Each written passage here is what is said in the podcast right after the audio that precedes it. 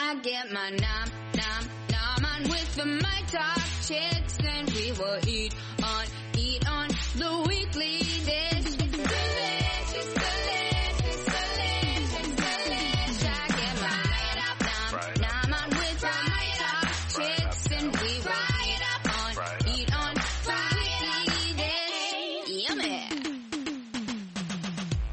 everybody, welcome to Second Helpings. This is the extra podcast that we do of special content for the Weekly Dish. I'm Stephanie March. I'm here with Stephanie Hansen. I'm here, yes. and we're being joined today by Dayna Burtness of Nettle Valley Farms. And you, madame, drove all the way up from Spring Valley or Spring Grove and with um our halves of hogs, I basically. I did. I did. we got the half hog delivery, you guys. I've been eating out of the freezer all week trying to make sure that I had enough room because did a I was great panicking. job. Yeah. It was it was very manageable.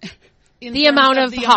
amount. Okay. Yes. So to and to bring you guys back, we signed up this year for uh, a half a hog from your farm, Right. and you raise about fifty hogs on your farm. We do. Tell us a little bit about how you raise your hogs. So we do a big focus on uh, seasonal raising of hogs. So we get the the little pigs, the feeder pigs, in spring, and then we raise them up on pasture and organic feed um, until the fall. And so How big are they when you get them? Are they literally the little piglets? Uh, it's no, so that would be a little bit too stressful for the pigs to leave their moms when they're that tiny. So we shoot for between forty and eighty pounds when Okay. they come to the farm. And so, um, in the pig world, there's farrowing and then there's finishing. And so farrowing is when you keep the sows and the boars and you keep and you have the baby pigs.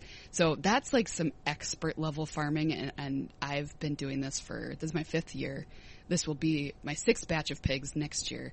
And I just want to make sure that I have the finishing down on pasture first before I start farrowing. So, um, yeah, we, we finish them on, pa- they get a new pasture each week. And so we've got annual pastures that we plant for them made up of barley and turnips and daikon radish and peas and that sort of thing.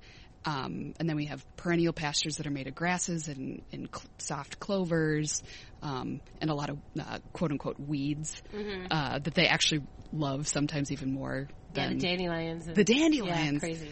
And then we rotate them through the woods so they can eat nuts and any sort of like woodland plants.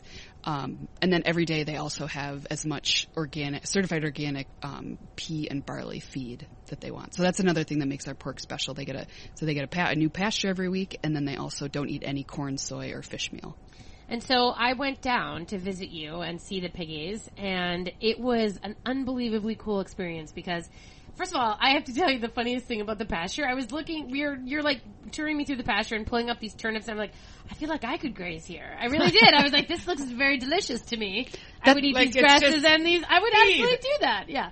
But it was very cool because they were so excited to get the like to go into the new pasture, and then we got to throw a bunch of apples and crazy things at them, and they ate it all. And it's all you think about it, but you don't think about it that that goes into the flavor of your meat. It really does, especially with pigs too. Yeah. more so than even other species of animals. And plus, pigs are so novelty driven, which I'm very novelty driven too. And so that's something that I think about a lot about how to keep them entertained and happy and joyful. And Yeah. that's that's because they're so smart? they're so smart. Yeah. They're really smart. They're very social.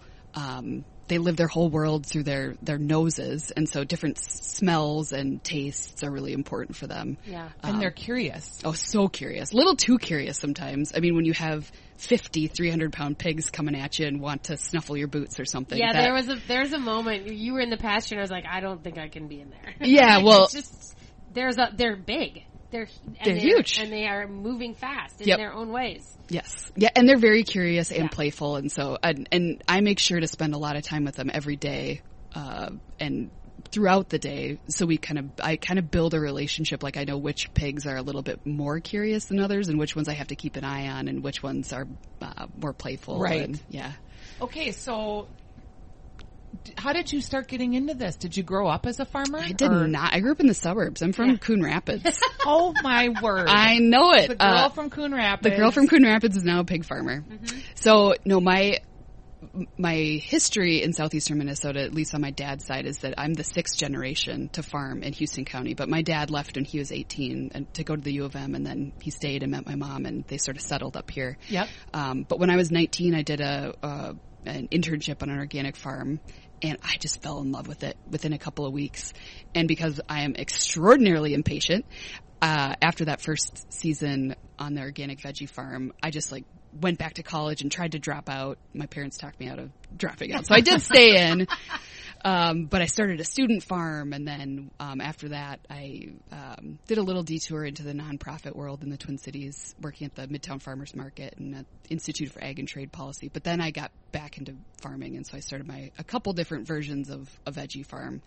But then I got Lyme disease really badly, which just kicked my butt Yeah. and it just destroyed any sort of stamina that I would or interest that I could ever have in veggie farming. And so once I got over that, we just we realized like pastured regenerative livestock farming is what I'm really passionate about and just sort of like fits fits our lives better. And by our, I mean um, my husband and myself. Yeah. So did you have a farm or did you go buy one or? We were renting land in Northfield when we were doing the veggie farming thing. Um, we tried. We there is still a Burtness Century farm in uh, the Spring Grove area, and we tried to to buy or rent a piece of that. But it's it's owned by my dad and his two siblings, and they couldn't exactly Come come to an agreement Sure. about what that would look like. So we ended up buying our own um, 70 acre farm in Black Hammer Township, which is not that far away from the the home farm in Wilmington Township. Do you have a house that you live in? Well, we didn't for a while.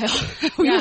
the first season, so we bought 67 acres of raw land, and Which so- is costly, I would assume, and hard to find. well, so it's it's interesting when you're a regenerative farmer or like a, a, a farm scale permaculture farmer, you can you can make use of land that isn't necessarily the flat Right. prime so like agricultural no land. growers are looking at your land. No, and it, it had been on the market for a long time. But since we wanted to graze all different kinds of animals, we were able to buy sort of what they would call like wasteland or hunting land. Yep. Um, so it was a little less than three thousand dollars an acre for us, whereas you know some farmland in the area goes for five to ten thousand dollars an acre. Yeah, So- a lot more. yeah, yeah. Um, so there was no house, so we lived in a travel trailer um, for quite a while. Just uh, no ru- no running water, no elect. Or wait, we had electricity, um, and we did have uh, broadband internet. Of course you did. Yeah. That's Yes. like I have that in the Wonder Bread van that Yeah. I traveled in this summer. Yeah, so yeah, we we kind of roughed it, but it was. I mean, it was great. We learned our land so much better that way, just by living there instead of you know renting a house in town. Sure. And then not this past spring, but the spring before that, so the spring of 2018, we got super lucky. Our neighbors, um, our wonderful neighbors who had a little three acre homestead with a house and barns and septic and well and all that, they decided to move back to his home farm in Plato. And so they, they contacted us and sold us the little homestead. So it all worked out perfectly. So you got to keep your land. You adopted their three acres and their house and their outbuildings, and now you live there. Yes. Oh, yeah. cute. Yeah. But it's not just them who are living there. This is No. a very cool thing that they're doing because, of course, you're not using all that land just for the pigs. Yep. From the very beginning, we bought more land and then it ended up buying um, a, a bigger house than we need just for the two of us because we really wanted to start an incubator farm program. So we want to. I got incubated when I was a vegetable farmer, and so part of our sort of holistic goal and our quality of life mission is that we really want to help pay it forward and help other young livestock farmers and other kinds of farmers get ready. When you to- say you got incubated, Yes. that's not like that you were in an incubator at birth. No. What does that mean in terms of farming? Yeah. So um, I was the the this incubator farm program doesn't exist anymore, but essentially you're you're running your own business on an already established farm that has equipment and land, and you're doing it at a below market rate. Um, and so it really helps you make good, juicy mistakes when you're a beginner, and just like, What a great idea. it's a it's an awesome idea. There there are a lot of nonprofit incubator farms all across the country, and I think we need more of them here in Minnesota. Uh-huh. We're a little bit different because we're not creating a separate nonprofit. We're um, just sort of running it under the umbrella Under- of our of your- of our farm.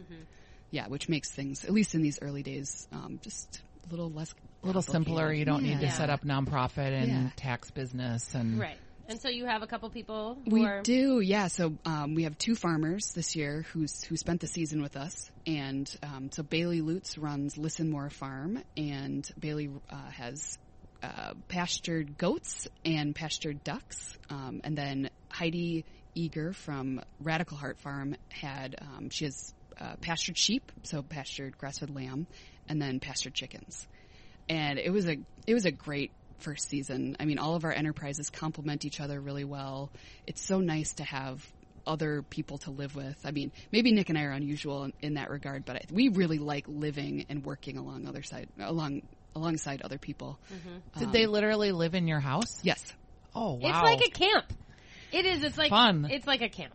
and But it it's takes it, it definitely takes a lot of work and intentionality and communication to like keep things running smoothly. I wouldn't I wouldn't suggest just any farmer just launching in and hey, have some people live with you. Like that's how you get blood feuds. yeah. That's how you get divorced. That's how you get divorced. Yeah. So we kicked the season off with a full day of, of facilitate. Another farmer friend of ours who's a, a bison farmer. Um, she's also a trained facilitator. And so she led us through some exercises. Um, So we're trying to be very intentional about the whole thing about like, let's agree on how we're going to communicate. Let's agree on how we're going to disagree. yeah. Um, yeah. What are the paths that we take when things don't go right?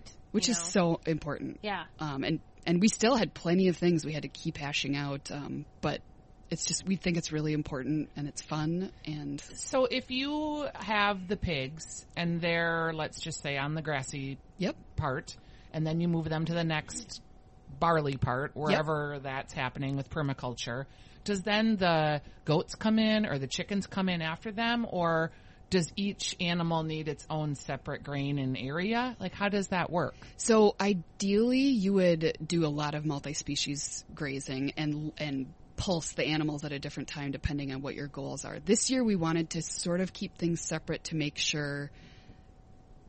It, there was just so many factors going on in Yeah. terms of timing and size of herds um, that we, we kept them a little bit more separate this year. But in the future, the idea would be to intentionally combine them.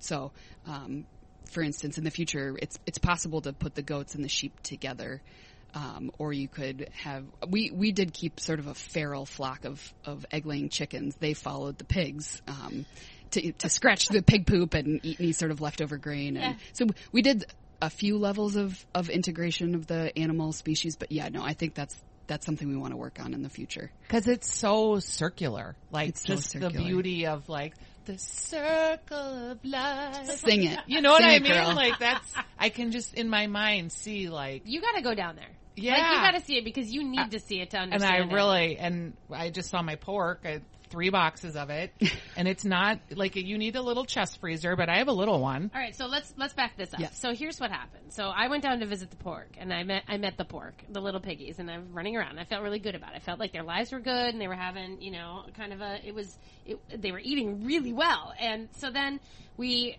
decided. I mean, this is we'd already decided to order half a hog, but you because basically you do not sell at farmers markets or anything else. I you are don't. only direct to consumer. Correct. Okay, so it's like the only way to get one of your hogs is to sign up. Yep. And say, Once hey, a year, we sell want- halves and wholes. Yeah, and you had you said you maxed out about fifty hogs this year. Yeah, we'll probably. I mean, we had a waiting list, so I I think we'll maybe expand to about sixty pigs next year. So and you're kind of learning with how that you know Yep. handles and because you are the farmer. I am the farmer. There's yes. not like you know like Zeke doesn't show up on a tractor and like you know do all the stuff. It's you. You're out there every day. Yes, I I need a lot of help from my neighbors, and then certainly Nick. Um, he works from home on the computer, and so if I need an extra set of hands or an extra couple sets of hands, I, I ask for help and need a lot of help. Right. But yeah, it's it's me. It's I'm- you. yeah. You're out there. Yeah. So basically, what happens is when I saw them, they still had a couple. They had like a month or more of feeding and getting fatting, Yep. fattening up to go. Yep.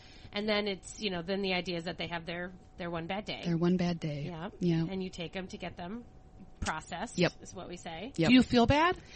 Always. Yeah. I would imagine you would, because even though you're raising them to be food, and that that's what we're doing, Yeah.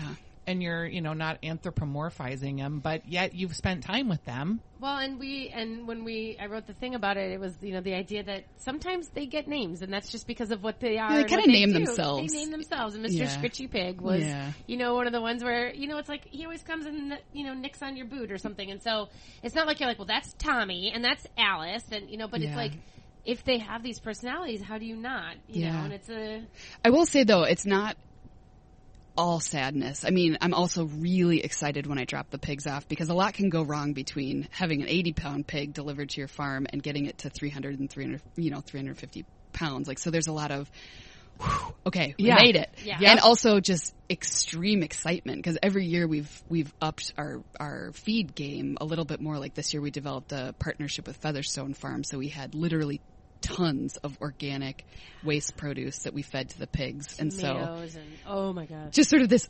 anticipation of oh, like how are the pork chops going to taste I, this I year? It's going to be so good. I'm excited about. Yeah. like tuck into one of those and see if I, you know, what Yeah. that flavor is. and so it's complicated. There's there's some sadness. There's a lot of anticipation. There's a lot of happiness. I mean, it's also a business too. So I'm um, that one of the tough things about most types of farming is the cash flow, and so you're you're spending tons and tons of money throughout the season Yeah, to, to care for these yep. pigs, and then it's like, whew, awesome. It's nice to start getting some payment instead of just paying other Yeah. local businesses for their services. So it's it's just complicated, but I think that's okay. That's just what being a livestock farmer is. I think you and like you sign up for that. Yep. Like that's the thing is like you can't get into this without knowing that No. kind of stuff. And I think it's worrisome if you don't feel all th- that range of feelings, because then it means you're you're sort of separating yourself too much from the animals. Right. Because yeah, I'm trying to trying to remind myself like they're my they're my partners in this, Yeah. and um, yeah, you might get some hate mail from vegans about this That's fine. episode, but I, it's just it's real. Like I don't everything that I've read and experienced in life tells me that healthy pastured livestock have to be part of feeding ourselves and our communities and have to be part of a healthy working landscape. And Yeah. so, mm-hmm. You're going to be I'm gonna do it. to do that. Yeah. And some people eat meat and some people don't. yep, And it's a personal choice. And I, if I'm going to eat meat, which I am, yep, I feel much better about eating meat that I know has sustained a family, sustained an economy where you're sustaining another farm because you're buying their produce. And so I guess I just feel better about that. And Yeah. it's not a massive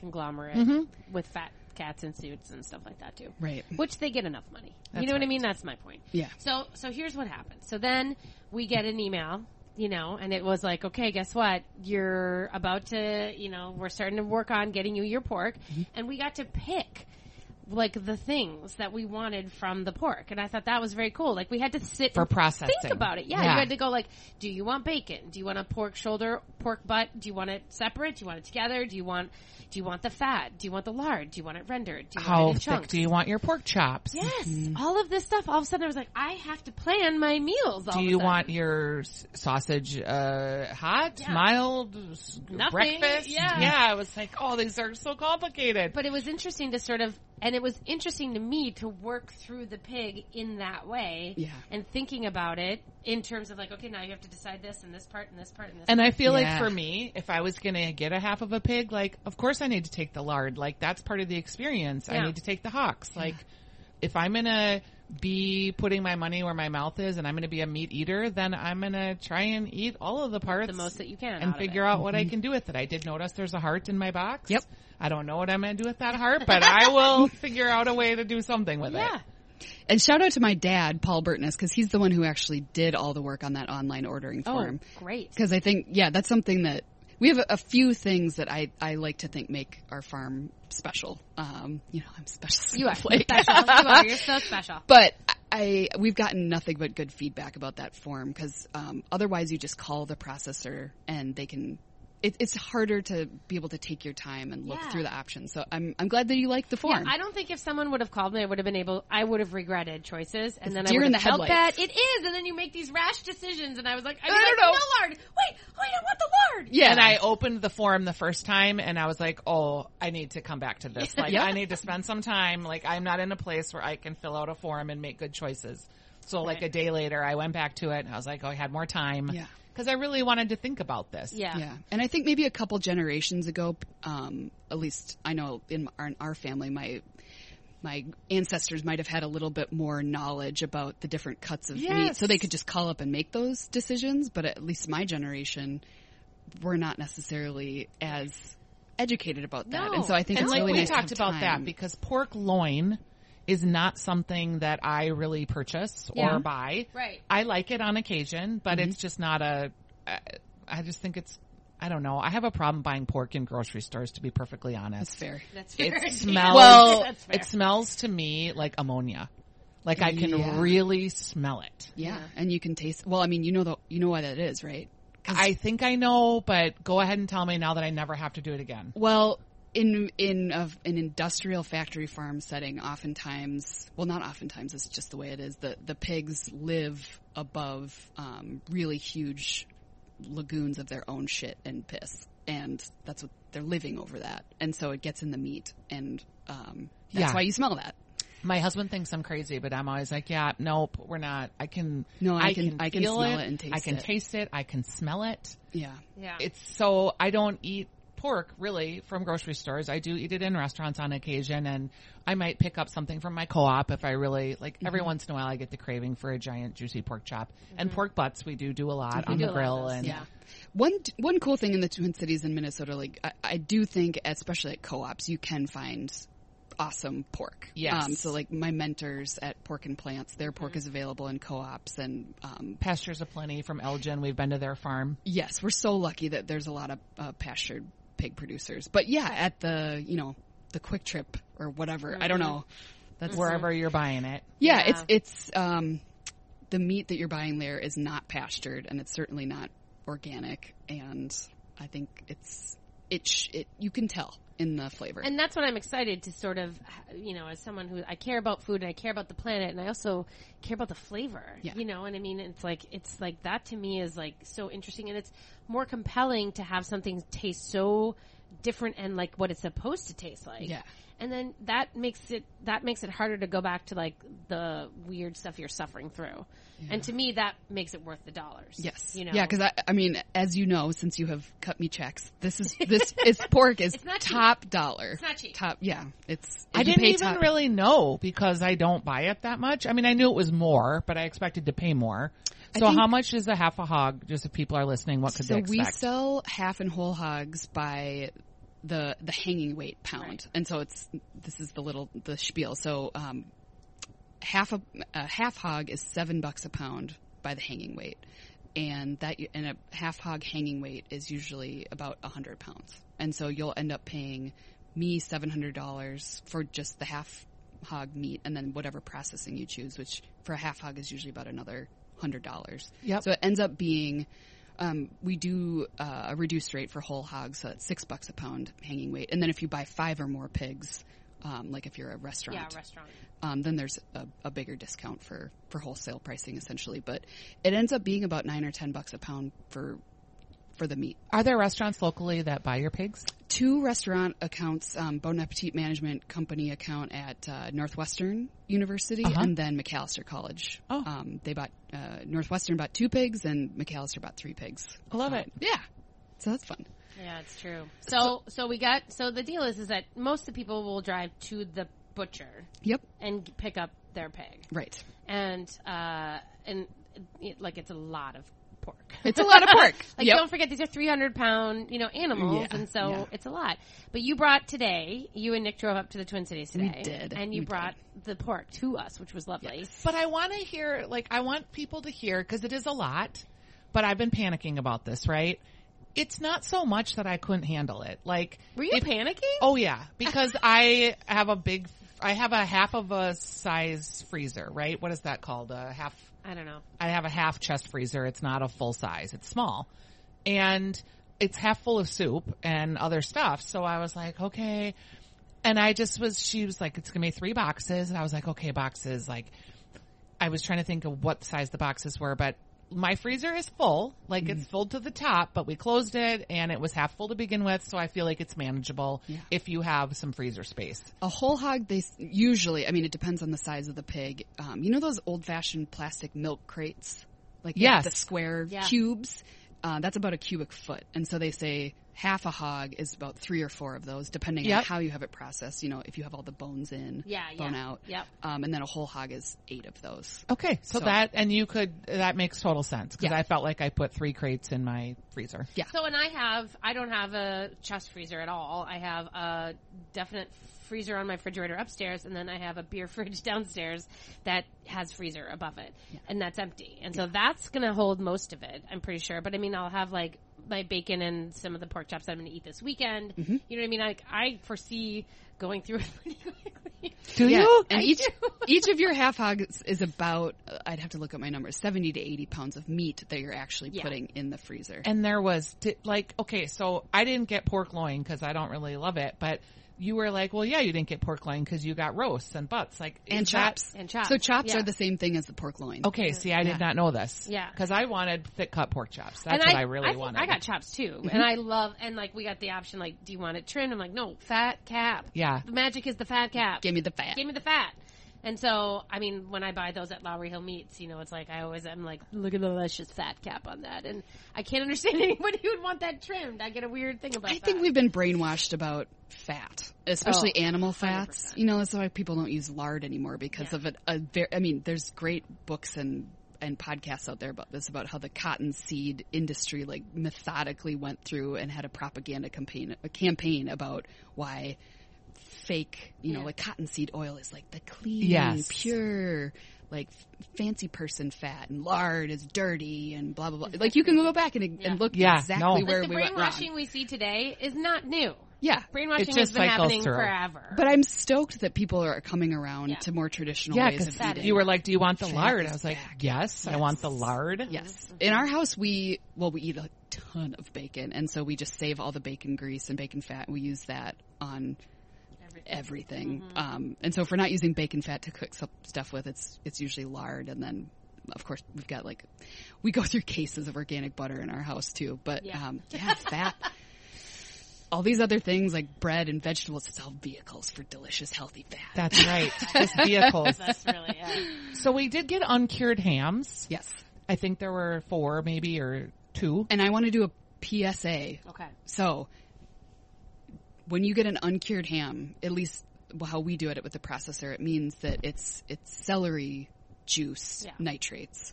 So it's an all natural form of nitrates. That doesn't mean it's raw. Right. So this It's ham, cooked. it's cooked. So all you need to do is just warm it up. Yep. Okay. My So dad did not believe me one year, and he's like, "Well, I don't know. It says uncured on it, so I better, you know, cook it for a long time." I was like, "No, Dad." Please don't. And it got a little dry, and so yeah, just gently warm it up. Just gently warm it. I Yeah. can just rub some stuff on the outside and Oh, we don't even do that. Oh. Uh, Okay. Just because the, I would say, yeah, try it, try it without it, because the the flavor. I mean, I've had so many people in the last week, and I'm gonna cry thinking about this because it's like all I want is people have told me like this is the best pork chop I've ever had, or this is the best. You know, it just makes them so happy, the flavor, because I think the dr- the difference is so drastic, especially on the fattier cuts, because I think the the the wal- the flavor from the walnuts is really coming through this year, and then they literally ate tons, tons of pumpkins and squash and apples. So your And- experiment of buying the not so happy produce from the farmer that couldn't be put in his box. Well, the and we're not buying or- it. We we do get it for free.